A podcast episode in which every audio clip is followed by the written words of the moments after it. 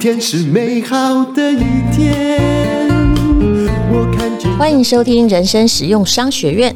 今天我要讲的是开一间会赚钱的餐饮店。但是我今天要讲的是，为什么你想要开一间赚钱的餐饮店，但是却倒了呢？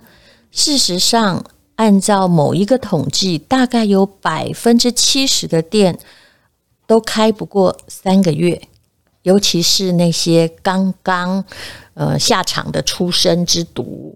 那么，我用的这本书是林仁义先生的。一本文津社出的书叫做《开一间会赚钱的餐饮店》，因为林仁义先生他现在是一个超市的总经理，那同时呢，他也是一位气管讲师，曾经在胡须张做过十一年，在好乐迪或海寿司都当过执行副总，还有总经理的特助，所以他对于开店有非常多的实务经验，跟一般的大学教授讲的管理是不一样的。首先，我们先来说为什么店会倒，其实就是一刚开始并没有做比较周全的盘算。有些店其实在刚刚开始你就不应该开，因为他的模式就注定了会倒。像我有一个朋友，他是公务人员，然后他一直告诉我他要开一间店。比如说啊，去英歌卖陶器，我一直跟他说不行，你要去算营业额，因为那边的店租也不便宜。那这当然是他的。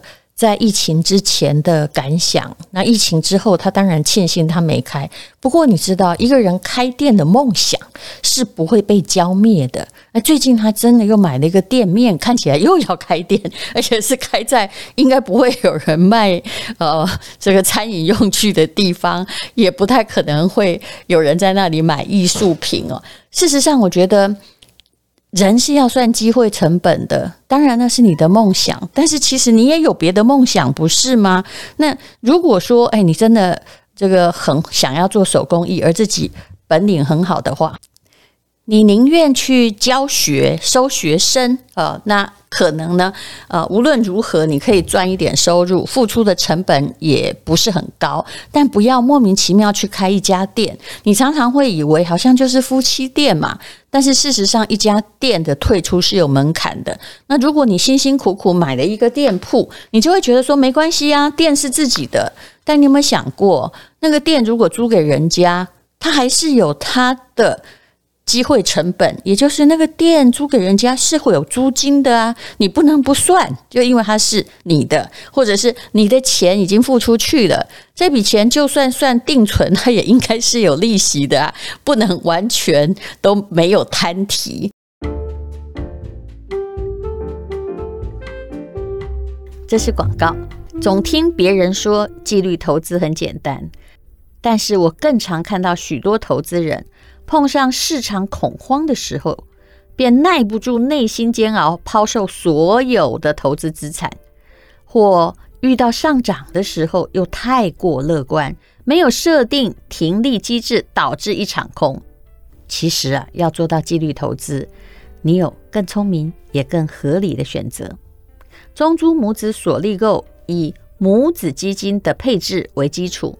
每月定期定额，从波动度较低的母基金转到成长性较强的子基金上。当子基金到达停利门槛，便会自动锁利，把钱回到了母基金，经由时间累积，逐步壮大母基金。那遇到市场下跌呢？由于大部分资金在波动度较低的母基金上，并且又是以定期定额的方式。买入子基金，相较单笔申购的投资人更能抵御市场冲击。而当市场随时间逐渐回升的时候，投资绩效也能比定期定额的投资人表现更佳。有别于一般市场上的母子基金，中珠母子所立购更是平台首创，能跨品牌建置母子基金组合，各大知名基金品牌让你自主。梦幻明星队，此外还有灵活的加减码设定，以及台币美金双币别方案，任君挑选。从智能理财中珠 WISEGO 到中珠母子所立购，都是为了让懂与不懂投资的人都能实现投资理想。到今年年底申购中珠母子锁利购，还享有零手续优惠哦！快点下方的链接去了解一下吧。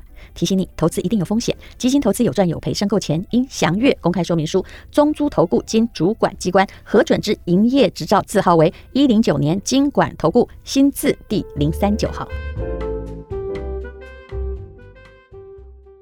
那很多人就会在这种概念之下，其实早该倒了，但是他就苦苦的撑着啊。其实是我一直觉得人生有更多有意义的事可以做，不一定要守着一家实体店铺，而且那个在未来恐怕不是潮流。但是我每次呃，就是跟人家讲说，你这样开一定会倒，几乎百分之九十真的都倒了，尤其是那种家庭店。啊，而且通常还是由这个军公教人员来开的，因为这些人因为他的工作是被保障的，所以都想得非常非常美好。我以前也有这样的症状。好，那么餐饮店为什么会倒呢？根据林仁义先生有这几个特色。其实啊，每一次失败都是经验和惨痛的教训。但是失败的经验，如果你没有好好检讨，你常常会看到一个人一开再开，拼命开，然后老板最常说的三句话叫做“景气不好，生意差，客人不上门”，真的是这样吗？其实不是，因为也有人开成功了。他开成功的人，并不只是店的装潢好，或者是好吃，或者是勤快而已。好，我们今天先来研究店为什么会倒哦。原因之一就是只有抄袭，没有自己的特色。呃，威爷也开过火锅店，他曾经说过他的故事。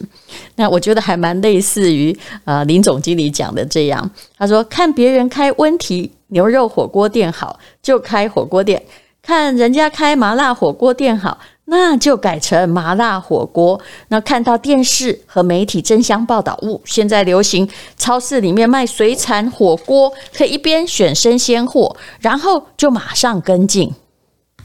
其实这样的现象在台湾很多，也就是本来人家刚刚开始开第一间，它可能是一个蓝海策略，但是。不断的有人看到它赚钱加入，就变成一个红海市场，也就是血流成河、完全竞争市场。然后最后呢，只有一个结果，叫做一窝蜂的跟进之后，最后的结果叫做拼价格，把原来的市场就搞得更乱了。这是一个恶性循环。其实我说真的，以前做节目也是这样，你做好了，诶，别人就来抄嘛，大家都抄来抄去，然后直到诶，你怎么一转过台来？转这个转过电视台，也这个也在做那个，那个也在做那个，于是就把东西做烂了呀。那事实上呢，没有差异化的商品，就是看看呃最后谁的价格杀得低。但是套一句艾柯卡的话说，最大的赢家也就是杀最低的啊，获得客量的最多的那个人，也是最大的输家。为什么？因为他赚的钱也很少呀。啊，甚至他甚至在赔钱。现在很流行贴补，不是吗？还有很多人为了贴补啊，开连锁店，只是为了上市。那么林总经理说，抄袭别人的成功模式不可耻，要看怎么抄啊。那么抄一家是抄，抄两家叫做改变，抄三家以上叫做创新。这个这个点子蛮妙的，能够抄到五家以上就是结合大家的特长。但是林仁义说，这叫做革命。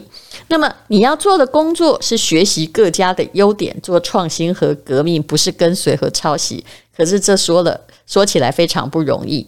那么林仁义曾经在台北的胡须张卤肉饭嘛，他说他曾经遇过。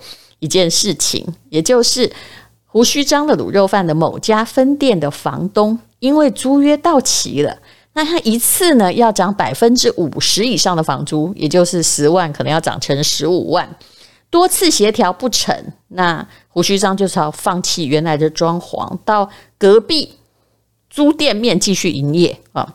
那么房东呢，他就打了如意算盘，是找自己的儿子也卖起卤肉饭。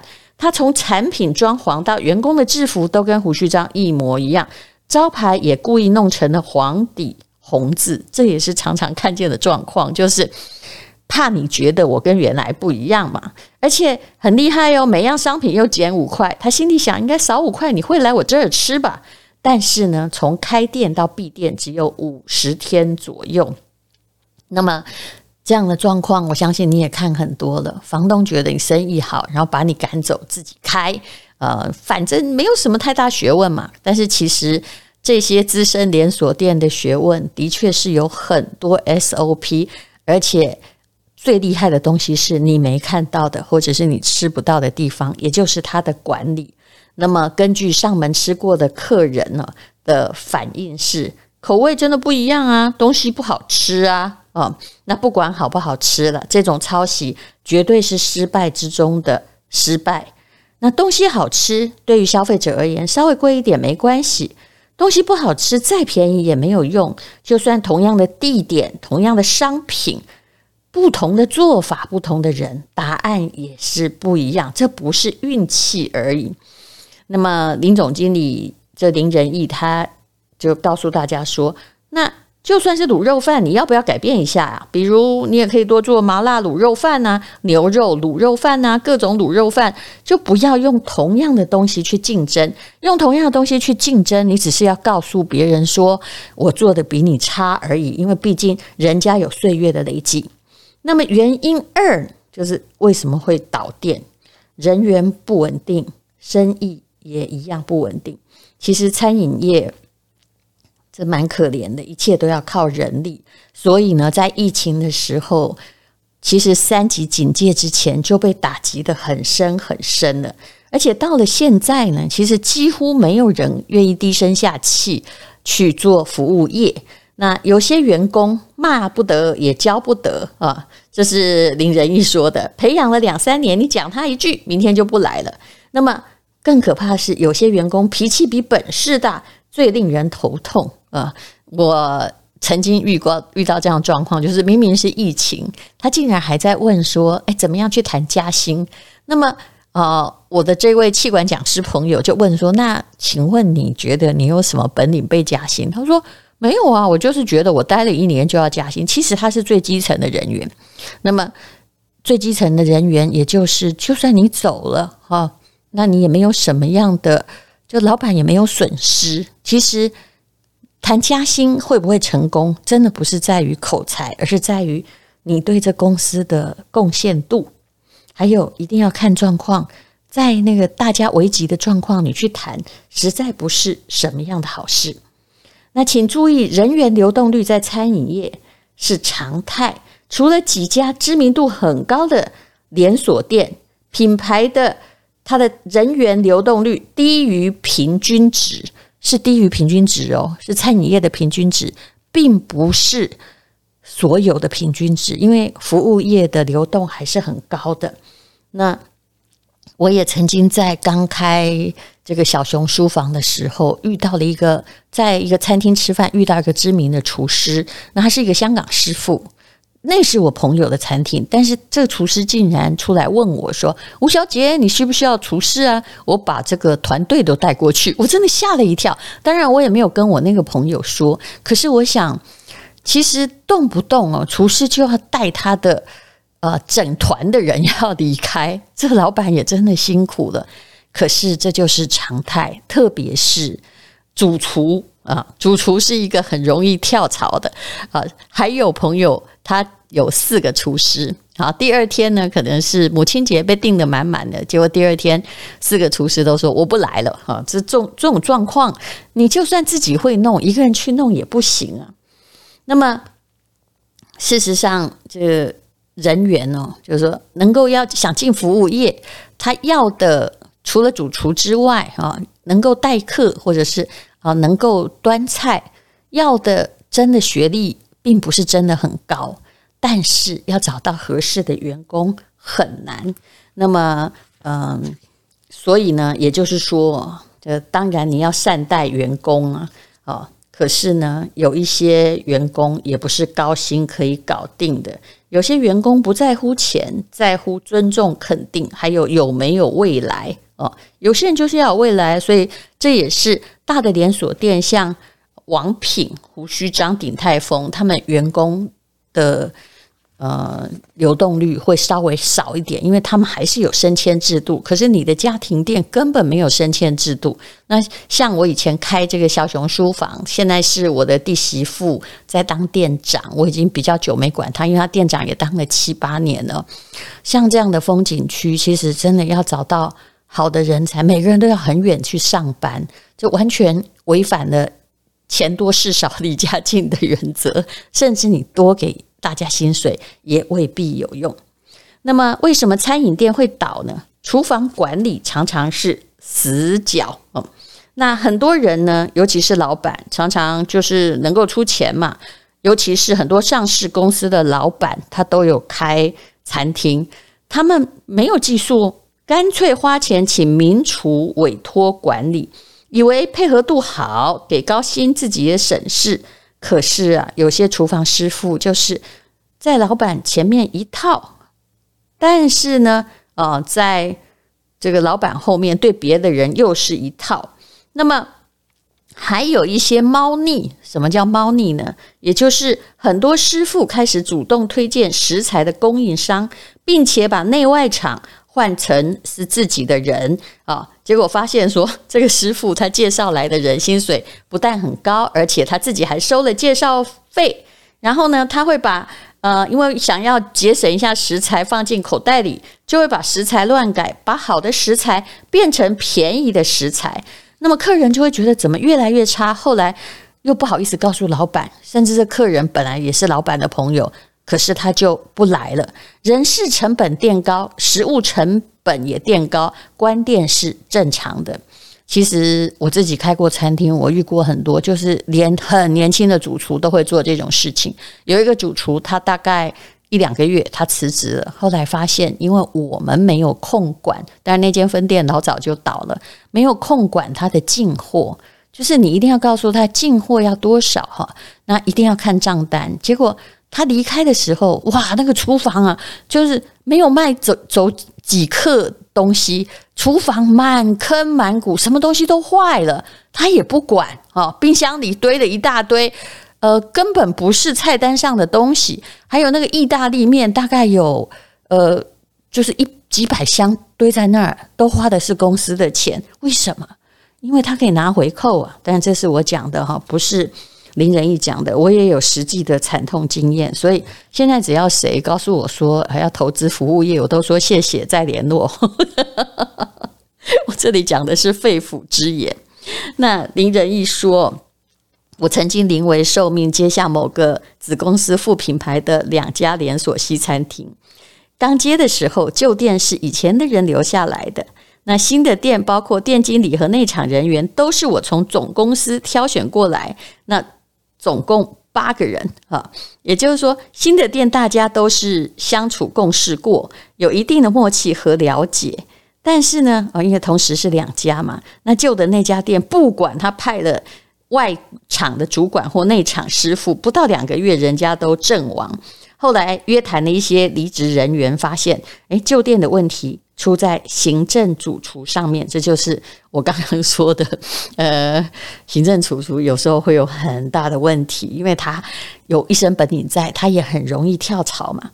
他说，这位行政主厨来自国内的知名五星级饭店，有十五年资历。那么旧店的十多位内外场员工，百分之八十是他介绍进来的。那么他推荐的供应商进货价格比。一般高一到两层，你看那一到两层是谁的？就是他自己拿的啊。但是主厨都非常坚持他用的供应商。我们曾经也发生一件事情，也就是问这个主厨说：“哎，那个供应商可不可以去供应另外一家餐厅？”然后这主厨怎么回答哦？你会觉得他回答得很妙，但里面一定有猫腻。他说：“哦，不，他只供应我，他跟别人都不会合得来的。”那你觉得为什么？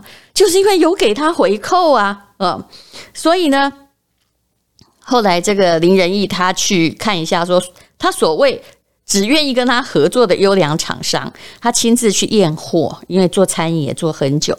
不止斤两有问题，品质也只有一般。结果有员工偷偷告诉他说：“啊，这个 这外那个那家店的外场主管还是他女朋友，还生了一个小孩。结果这位行政主厨家里有两个孩子啊，他说难怪啊，这个一个主厨月薪大概七八万，要养两个家三个小孩，钱当然不够用哦。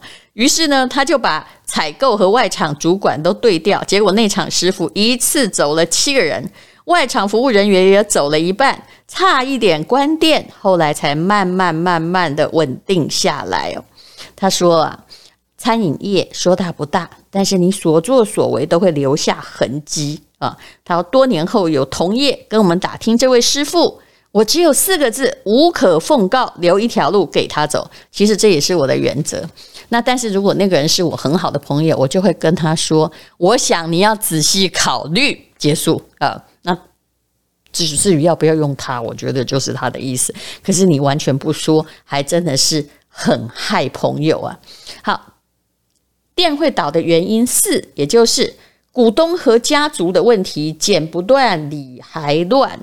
那么，哎，餐饮业也不是说不能用家人或亲戚好友，可是啊，在企业里面的制度和考核，应该对每一个人都是平等的。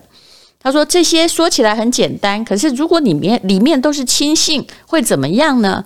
啊，这个问题，我想大家都会瞠目结舌，很难回答。”他说：“你开一家店，请你姐姐来负责采购，可是姐姐没有把采购处理好，却去插手人事和现场营运，结果采购的东西出了问题，你把姐姐找来念了一顿，她回去跟爸妈告状。”诉说她的委屈，你妈又打电话来把你骂了一顿。那请问这个恶性循环还要继续下去吗？家不是讲理的地方，是讲感情的地方。可是公司企业就是讲理的地方、呃。其实我也面临过这样问题。那你要对自己的人真的要照骂，但是事实上无论如何，大家都知道他是自己的人。好，店会倒的原因五就是。很多人呢、啊、都有那种等一个人咖啡，开一家小店过幸福小日子的浪漫的情怀。那很多人哈、都会觉得关店啊就可以接小孩，或者小孩也可以在咖啡店里面写功课，每个月轻松赚个一二十万就好。那太累就关起来，想去玩就一个礼拜不要开。不好意思，请问谁称心如意，几家能够？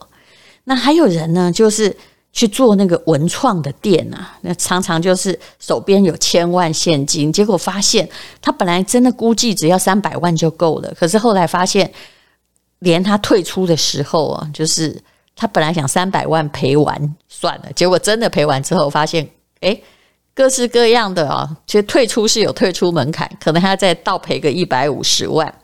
那么餐饮是一个辛苦的工作，早上。五点半啊，这个早餐店最晚就要营业了。那回推就是凌晨三点半要起床备料。那面包店也是早上五点半要开始准备。还有假日是生意最好，你可以怎么样关店休息？我觉得不太可能，除非你好到，哎，好到也有人假日关店的啦。哦，要求自己的生活品质，但那个叫做好到不得了，好吃到一个不行。其实连米其林三星都不敢这样做，商场如战场啊，就是常常生意好的时候一站四个小时，我自己也到现场去过。那生意好是一站八个小时，然后生意不好的时候坐在那里四个小时也没有人呢。那还有很多要对退休人员的建议，这是林仁义说的。我有一个朋友，我五十八岁从教育界退休，他一直梦想开一家。创意料理店手艺也真的不错啊，那他就在板桥区的巷弄啊，因为很多人就觉得手艺好哈，就居陋巷也不改其乐嘛。好，月租只有两万块，他说酒香不怕巷子深，外场大概花了一百二十万，厨房设备大概七十万，差不多就这样。然后他的菜单上只有一千、一千五、两千，哇，这价格蛮贵的哦。的无菜单料理，那员工就是他跟他家人，一共三十个人。他说开店之后，我跟家人去捧场，七个人吃了七千块哦，他订一千块的而已，觉得物超所值。然后这个第一个月听说收入有三十万左右，这是很多明星的店或者是朋友很多的人的店的状况，就是大家都第一个月去捧场。其实我也有经验。那第二个月、第三个月呢？他说这样的人后来有客人预约才开，因为就是家庭的商店。那没有人预约，当然就不用开，因为他做的是无菜单料理嘛。后来第四个月呢，他就一周只能营业两三天。第九个月关门了。然后五百万的退休金赔了两百五十万，何必呢？又做得很累，但是却把钱赔光了。其实退出也是有门槛的，没有人来也是有门，没有人来，事实上你还是在消耗你的钱啊！不开门你也不会比较快乐，因为没客人，你会快乐吗？不会嘛。嗯，那有客人你又累个半死，这就是餐饮。店的一种很微妙的逻辑啊，就我有时候觉得很像连续剧在接戏拍一样。你问这些拍这个八点档的这些主角们，他们有戏拍的时候，哇，真的是二十四小时没睡觉，好累好累，希望戏杀青。但是戏真的杀青了，又在想怎么办？下一部戏什么时候来？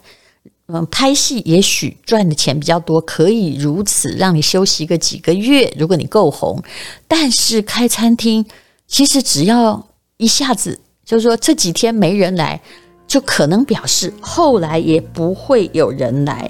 那最后就是你拿你的退休金去完成你的梦想，而这个梦想应该止血了。好，跟各位推荐，这是文津社的。林文义开一间会赚钱的餐饮店。如果你想开店，你一定要去看这本书。谢谢林仁义先生的授权，让我为他开一个读书会。今天是轻松的一天，因为今天又可以，今天又可以好好吃个饭。